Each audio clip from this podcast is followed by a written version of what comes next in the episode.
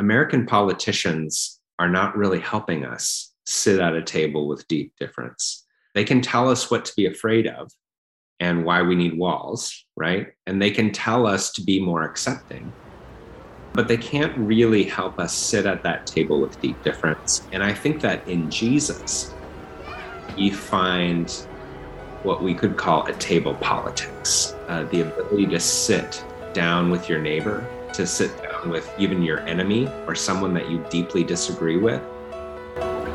You are listening to Our Urban Voices with Dr. Alphonse Javed, a podcast that presents Christian narratives through diverse voices that impact urban ministry. Here is your host. Hi, I'm Dr. Alphonse Javed. Over the past year, we have talked about the importance of Muslim ministry and why you and your church should be reaching out to Muslims. One of the best times to start reaching out to Muslims is during the month of Ramadan, when many Muslims fast during daylight and break the fast over dinner to gather in the evening, which is called the iftar party.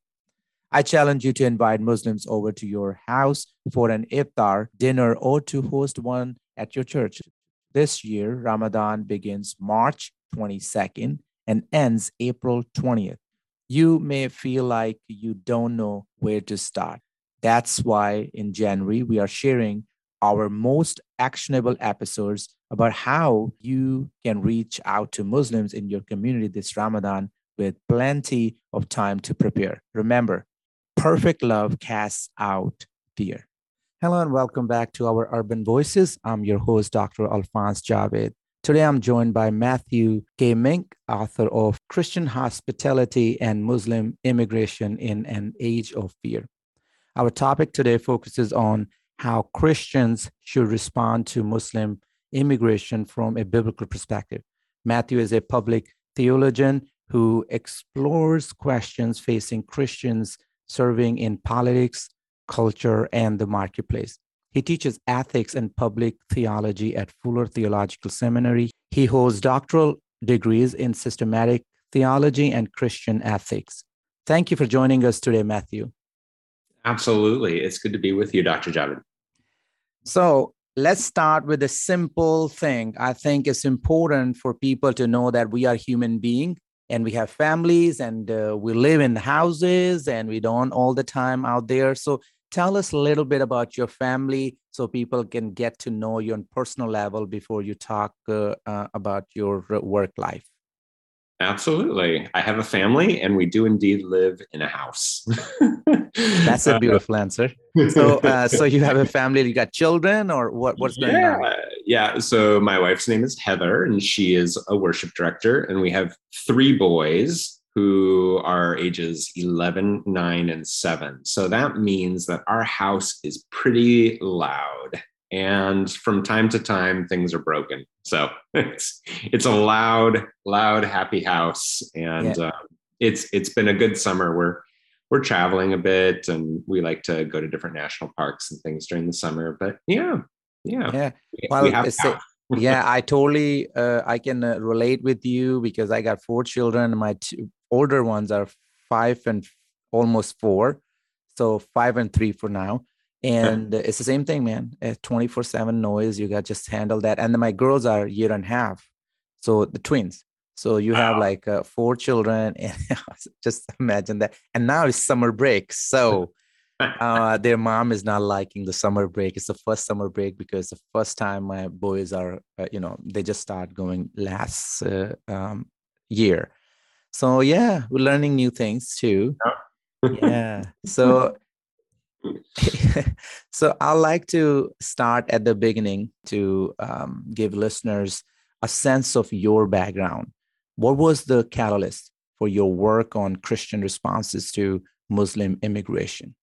Sure, sure. So I was, um, let's see, I was in college when 9 11 happened, uh, and I was studying political science and was asking a lot of questions about faith and politics. And then when 9 11 happened, our campus was filled with lots of debates about terrorism and Islam and the war in Afghanistan and Iraq. And so I was asking lots of questions about how Christians should respond to things like terrorism and Muslim immigration. And After I finished college, I went and served in a refugee camp in Eastern Europe, where you know there were lots of refugees leaving yeah, yeah. Afghanistan and Iraq, and served in a UN refugee camp. And there, I just spent the entire summer living with Muslim refugees and getting to know them and hear their stories. And that was very impactful for me. And right. just to hear the story of how how difficult it is to sort of leave one culture and one language and one way of life and and enter into another. And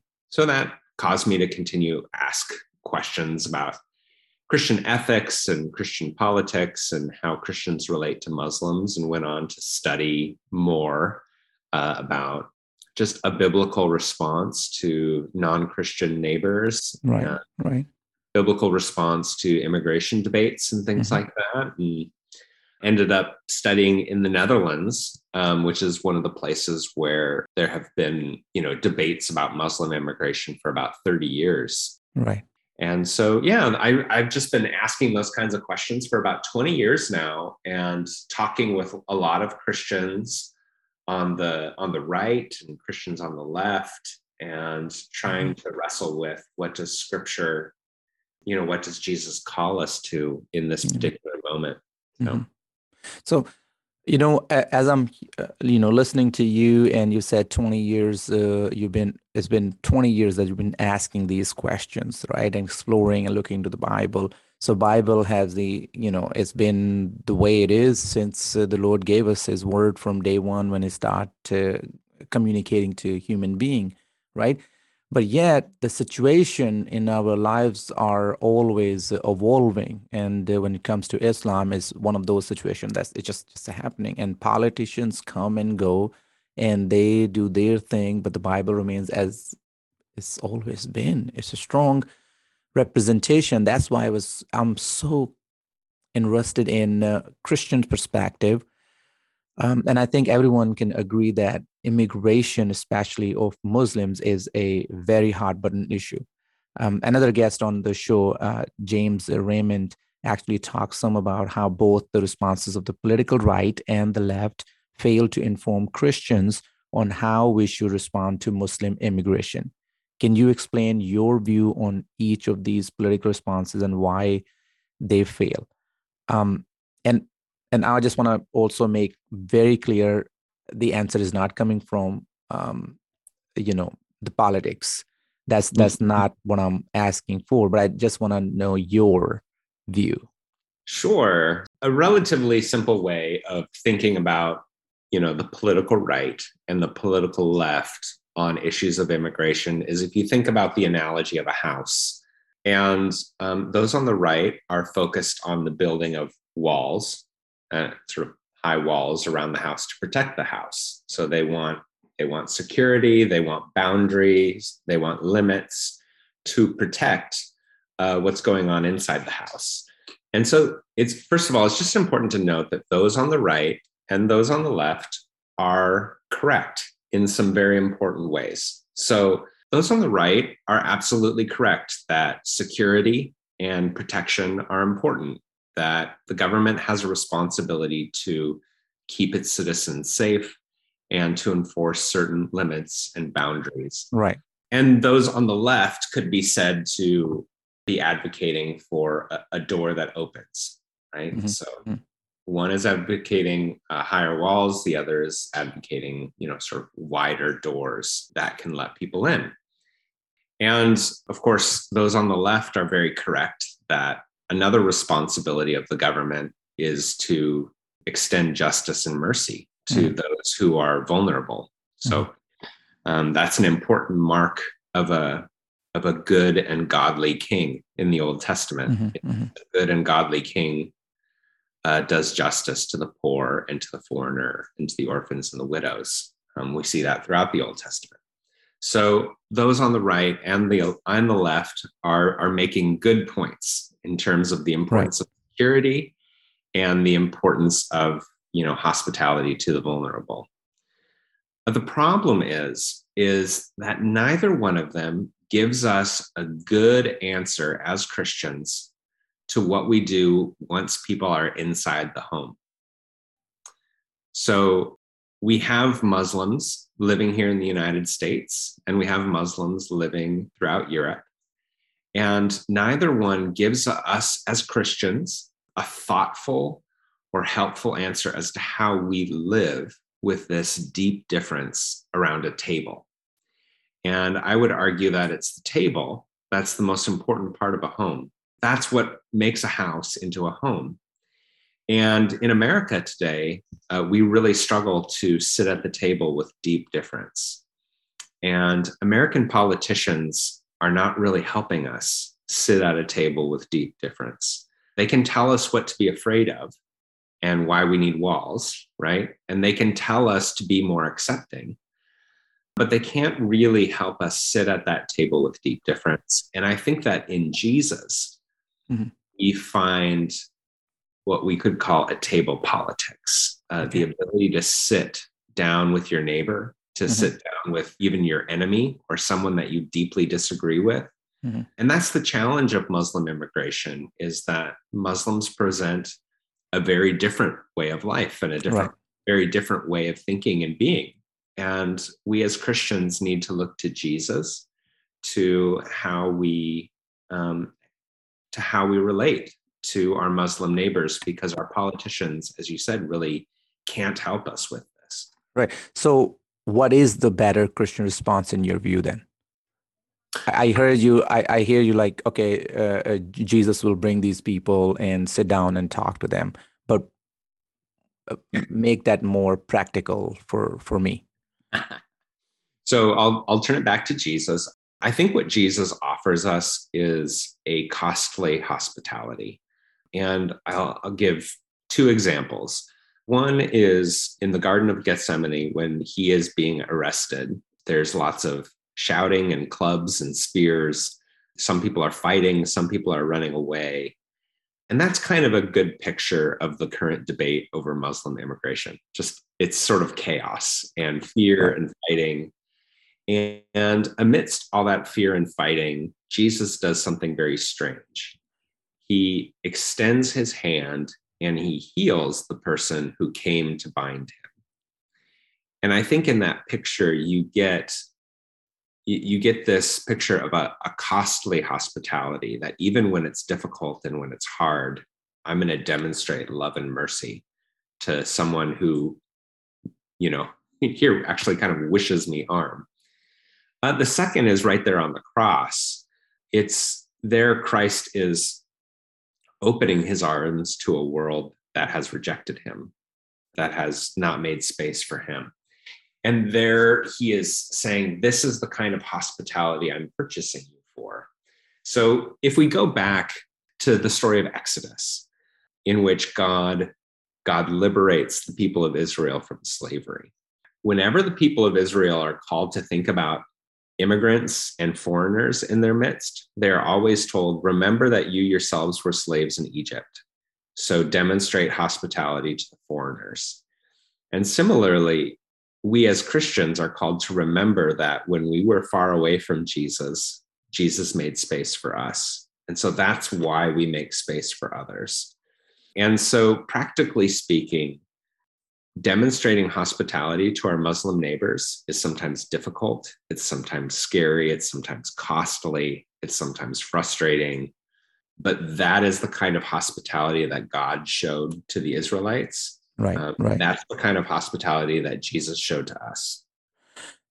In an article you wrote about this topic, this very topic for Lausanne movement, you share some some ways Christians in the Netherlands uh, have been reaching out to Muslim immigrants. Can you tell us or our audience uh, more about their approach, how that approach has evolved, and how it helps uh, uh it helped to improve uh, tensions, and how it could help us too. So yeah. that's that's the idea. Basically. Absolutely, absolutely. So there, um, in Amsterdam, you have a couple of neighborhoods that are heavily Islamic and while I was there, I met this church planter uh, and missionary who wanted to plant a church inside this Islamic neighborhood. And his idea was I'm going to show hospitality, I'm going to cook meals and invite Muslims over to eat. And his whole idea quickly crumbled because the Muslims didn't want to come and eat his food. Apparently, they don't really like Dutch food. And um, they didn't really want to receive his charity. Um, and so this church planter was feeling very discouraged. And one day he was walking down the hallway of his apartment building and he smelled this amazing food coming from his neighbor's home. And the door was open and he said hello. And he said, Oh, that smells very good. And and the family invited him in and they were from Ethiopia. And it was an amazing meal and that he shared with them. And they talked about the story of uh, this food and their grandmother who had taught them how to cook this food and they were offered this opportunity to share about their own life with him. And he learned to be a guest.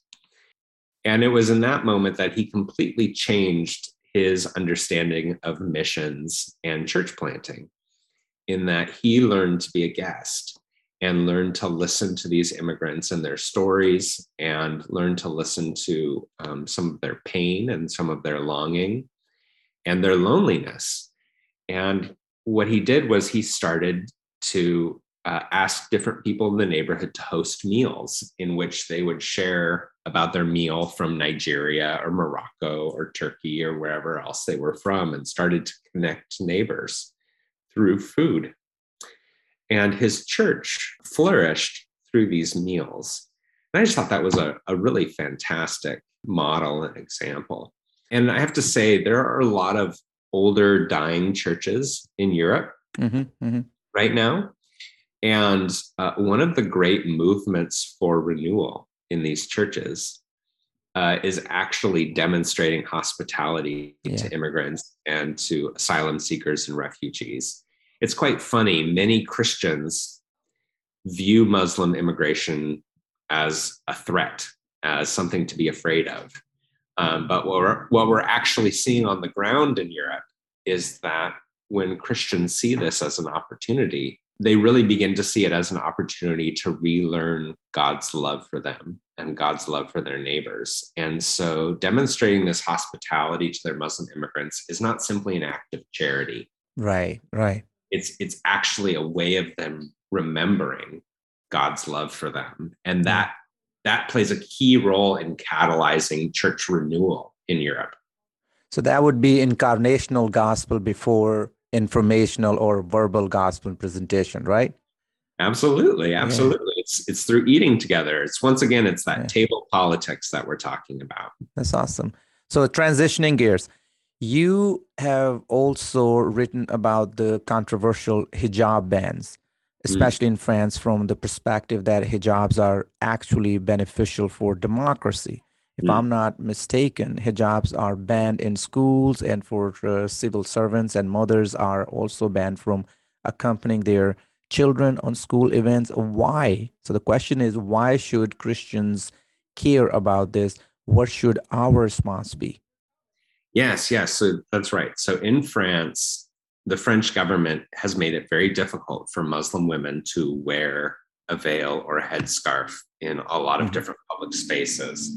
And the question of why should Christians care? I mean, there's a first of all, there's a very simple reason, which is they are our neighbor and we're supposed to care about our neighbor. But I think deeper, I think we as Christians understand that certain things are sacred. And uh, we know that certain things are sacred to us. And if the government was trouncing or banning these things that were sacred to us, uh, we would feel that. We would feel that pain. And we would want the government to stop doing that. And in general, it seems to me, and this is part of the reason why I wrote this book, was Christians are very aware when their freedom is being impinged upon by the government. And Christians are very good at defending their own religious freedom uh, and their own religious institutions. Um, Christians are not always so good at defending the religious freedom of others. And it seems to me that when Christians defend the freedom of churches, you know, that's a good thing, but that's not very surprising. But when Christians defend the rights of Muslims, mm-hmm. that's now that's right. surprising, right? That's that's special that is something that would cause someone to, to take notice and and i think that that's an interesting witness right and mm-hmm. and i'll tell the story in the netherlands there was there was a terrorist attack and af- after the terrorist attack a number of mosques were being burned mm-hmm. uh, and the mosques were being defaced around the country and there was this group of pentecostal pastors who during this time started to go to their local mosques and they started to guard the mosque hmm. for, the, for their Muslim neighbors. And they said, We Christians in your neighborhood are going to guard these mosques at night to make sure that no one attacks them. And it's not because we believe in Islam or Muhammad mm-hmm. or the, mm-hmm. the Quran, um, but it's just because you are our neighbors. Right. And that was sort of a, a confusing grace that was demonstrated in that moment and something that those Muslim citizens will never forget. So I just think that's um, that's of note. okay. That yeah, and I think often uh, we forget uh, um, that you know when when we are saved, and the idea is that okay now we're gonna live for spirit. I, I don't know why most people that's how they perceive. You're now you're saved so all you do need to do is just think about your soul. And my issue is you know i i think my issue with that is like well but you're still and not my issue that's the issue that we see is the new testament talking about that you're still living on this earth if god wanted he could have just snap it and you would have been immediately as soon you become christian you are lifted up and you are in heaven but he chose for it, it was his choosing. He chose us, but he also chose for us to remain on earth for a period of time. And uh, when we are living on earth, not everyone going to become a Christian. That's another thing that we gotta just just just remember that that that's not our choosing again. Our choosing is um is to uh you know remain in that uh, grace that God has extended and extend that grace to other people. Uh, and an extension of that grace sometimes can be selfish um more selfish and uh, um, um, with with the motivation that i'm to convert the person. And that's the problem with almost every religious uh, organization that the idea behind like i'm going to do things to just convert people but when it's very clear hey i'm going to do it because you're my neighbor i'm a human god planted me here put me here I'm going to just love on you because that's what I've been taught. And because of that, if somebody sees and if they question, and that's you, you have heard those stories, I've heard those stories where people have asked, like, why do you do that? Um, immigrants who are arriving here and churches are opening their doors and loving on them. Uh, immigrants are asking, especially the recent uh, wave of immigrants came from Afghanistan, and they were like, "Why? Why are you doing this? We are running from our own people. They are the ones uh, we are running from and you are opening your door. So they are asking why there's a great opportunity to share. But if the it starts with like okay let me do this because i want you to convert then it's just you're not using sword you're just using guilt. That's also not a good thing either. Uh, so it, it, it's difficult anyways i'm i don't need to i'm interviewing you uh, so i don't need to be going oh that's wonderful thank yeah. you um, so, as we wrap up, do you have any advice for Christians or pastors who want their churches to start outreach or reaching out more to Muslim immigrants, but are facing division or pushback from within their congregation due to the the. Political environment, the politics in our country? Yeah, it's it's difficult. I, I have two different responses. One is theological and one is practical. Sure. So um, when you're having uh, fighting within your congregation about how to respond to a local mosque or to local Muslims, um, I think the first thing is to go to the cross and say, you know, what has God done for us? And then what does that mean for us? Right? God has demonstrated a, a generous hospitality, right. uh, a costly hospitality Mm-hmm. Um, he has purchased us for a life of of love and hospitality. That's what that's what Jesus did. Um, therefore, we need to honor that that gift um, Mhm. by demonstrating that gift to others. So I think that the cross has to be at the center of our conversation about Right. what we should do That's right. um, and say, okay, how are we going to honor this cross in our response? And that, I mean, that was the same for the people of Israel, right? Is God has done this for us in Egypt. Now, how should we respond to the foreigners in our midst? We have to honor what God did. We have to remember that God saved us. So I think that's the first, the first theological response. The second is a practical one, which is, um, you know, many pastors and leaders are nervous about interacting with Muslims in their neighborhood because they don't know how, or they don't know how to get started. Um, and they're afraid they might make a mistake. Mhm. Um, and I think that the important piece of advice here is to emphasize that when I say practice hospitality, um, practice involves being very bad at something at the beginning. so um, you you will make mistakes, um, and you need to give yourself that kind of permission.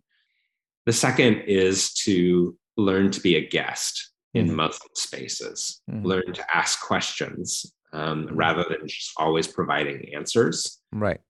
or always being the person in control, always being the person who's the host.